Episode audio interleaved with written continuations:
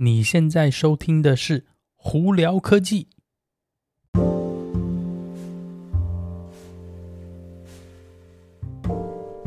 嗨，各位观众朋友，大家好，我是胡老板，欢迎来到今天的胡聊科技。今天美国洛杉矶时间五月二十五号星期三了，哇，今天外头耳返里面风和日丽啊，哇，温度可能会高达华氏八十度。昨天前几天还蛮冷，突然一下今天热成这样，哎呦，真的是蛮特别的。不过都已经五月底了啊，所以六月应该快六月应该会要开始陆续热起来了。那今天有哪些科技新闻呢？今天的新闻有几个我觉得蛮有趣的哦，呃。首先，我们先从 Walmart 开始好了。Walmart 大家应该都知道，说它是美国一个蛮大的一个呃连锁的这个贩售就是 retail 店嘛。那它其实在这两年这段时间呢，已经有在尝试用无人机那个运送包裹到消费者店家呃家里哦。呃，那当然了，这个测试呢，只是一个非常小规模测试，可能只有几个城市在使用。不过他们现在觉得说，哎，测试的不错，所以呢，再下来他们是有打算要把这整个呃系统呢，呃延伸到好多地方哦。在美国的话，我看一下哦，六六可能要多增加六个州。但并不是每一个州里头，每个城市都有，就是六个州里头可能其中一些城市啊。那哪些州呢？包括 Arizona 亚利桑那州、Arkansas 佛罗里达 Florida、Texas 德州、Utah 还有 Virginia。那每一个城市呢，它并没有公开说它到底是哪一些单子，所以可能要到网上找一找。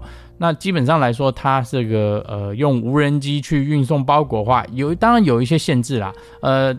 但他们是说最快呢，可以三十分钟之内就送到你家。那每一个包裹呢，高可以高达十磅。然后，但是他每一次呢，因为你要这样子用无人机这样快速送的话，所以他要多收四块钱美金的运送费哦。那这个东西当然是听起来是非常有趣哦。那如果有哪些朋友住在这些州或怎么样已经有用过的话，也欢迎分享一下，因为我也蛮好奇说他们的到底这个整个程序啊 SOP 到底是怎么样的。因为我一度很怀疑说，他飞无人机到你家，他这个。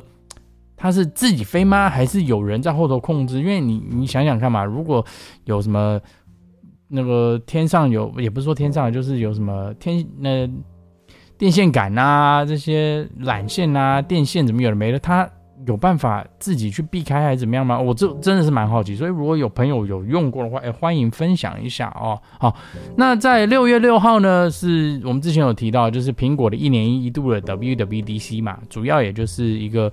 软体对软体工程师的一个开发会，呃，WWDC 基本上是一个礼拜的这个呃苹果的算是 workshop 啦。呃，你如果是软体工程师、软开发公司的话，你有什么问题啊或者怎么样的，苹果的那个工程师可以会非常的乐意的去回答你的问题，并且还会教一些你人们他们的一些那个特殊的技巧哦，让你的在软体上头写编制更方便一点。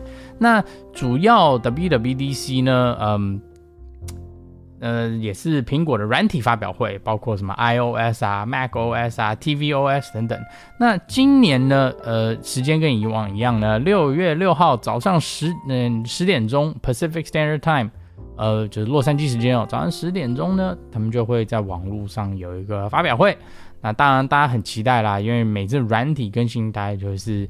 还有蛮多，有些时候苹果真的是会给你一些惊喜哦。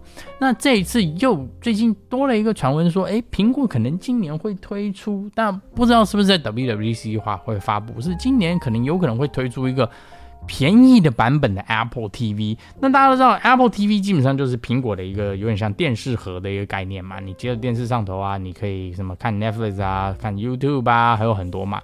那呃，之前其他的像竞争对手，比方说 Amazon 啊，还有 Google，他们其实是有一个小小的，有点像一个 stick，就是我们讲有一像棍子这样形状的一个小东西哦。那苹果非常也有可能今年可能会推出这样子的产品哦。那还有另外一个传闻是，苹果会要做自己的呃游戏机。对，你没有听错，呃。这这连串起来呢，也非常有可能跟我们上次聊的，他苹果可能会想要买 EA Games 的这个这个想法呢，可能是有一些关串联性，因为大家都知道那个手游的市场是非常非常大。那苹果呢，在手机上头占那么大市场呢，那相对如果他有办法把类似的游戏、同样的游戏呢，可以经过可能一个便宜的版本的游戏机或怎么样的，让你在家里玩，呃，比方说有点像设计出来，可能有点像 Switch 的东西，或者是一个就经过 Apple TV 啊，接个摇杆啊，然后可以玩更多更好的，还有专门做这件事情的那个系统的话，他们觉得说。在未来可能应该是有个非常大的商机在。那当然，这个东西会不会问世呢？不知道，因为这个其实说真的，他聊已经传了很久了。那今年会不会是一年真的是出来呢？呃，大家就拭目以待啦。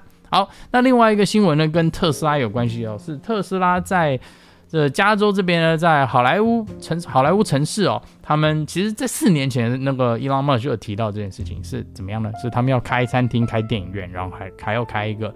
连贯一起开的一个充电站哦，而大家会想说，诶，特斯拉开餐厅、开电影院，为什么呢？其实很简单，你车子平均如果要去超级充电站的话，可能要二三十分钟一一个小时吧，不等。那在车子在充电的时候，你干嘛？吃东西，哎，看一部短的电影都有可能嘛，这就是他们的想法。那特斯拉的这个。餐厅的概念呢？他们这个餐厅应该是在九千三百平方尺的一个餐厅哦，两层楼。第一层呢，大概三千八百个平方尺呢，大概是室内的。那第二层呢，就是五千五百多尺室外的这个餐厅哦，有点那么。呃，然后呢，里头还会有什么？有什么？有 bar 啊，有那个食物啊，有好一大堆有的没的。那主要也就是他们是希望说你来充电嘛，哎，顺便可以吃个饭啊，或者是还有另外就是看个电影。那他这个看电影怎么样？他们永远是就是车子开进去这种小的电影院哦，他们评估是他们可能会有两个萤幕。那电影呢，因为车子充电平均都可能在不到一个小时嘛，就可能会控制每一部影片大概在三十分钟左右。呃，这样子基本上你进去呢，可能诶一面充电，一面在坐在车上看个电影啊，或怎么样呢？然后或者是走到旁边餐厅去用个餐，诶，听起来还不错嘛。那他们希望说这个餐厅是二十四小时的，然后电影院是二十四小时，所以呢，你就算是半夜要来充电或者怎么样，都有地方可以去。我觉得这个概念其实蛮好的。那原本这个这个概念，其实在四年前已经有提到，不过最近诶，真的好像是呃要。成真了，那地点呢？目前他们在审核当中哦。呃，到时候如果真的有一个地点的话，会再跟大家分享。但是城市已经确定，基本上就是在那个加州的好莱坞了。所以到时候如果开的话，哎，搞不好就可以拍个影片给大家看，说到底是什么情况哦。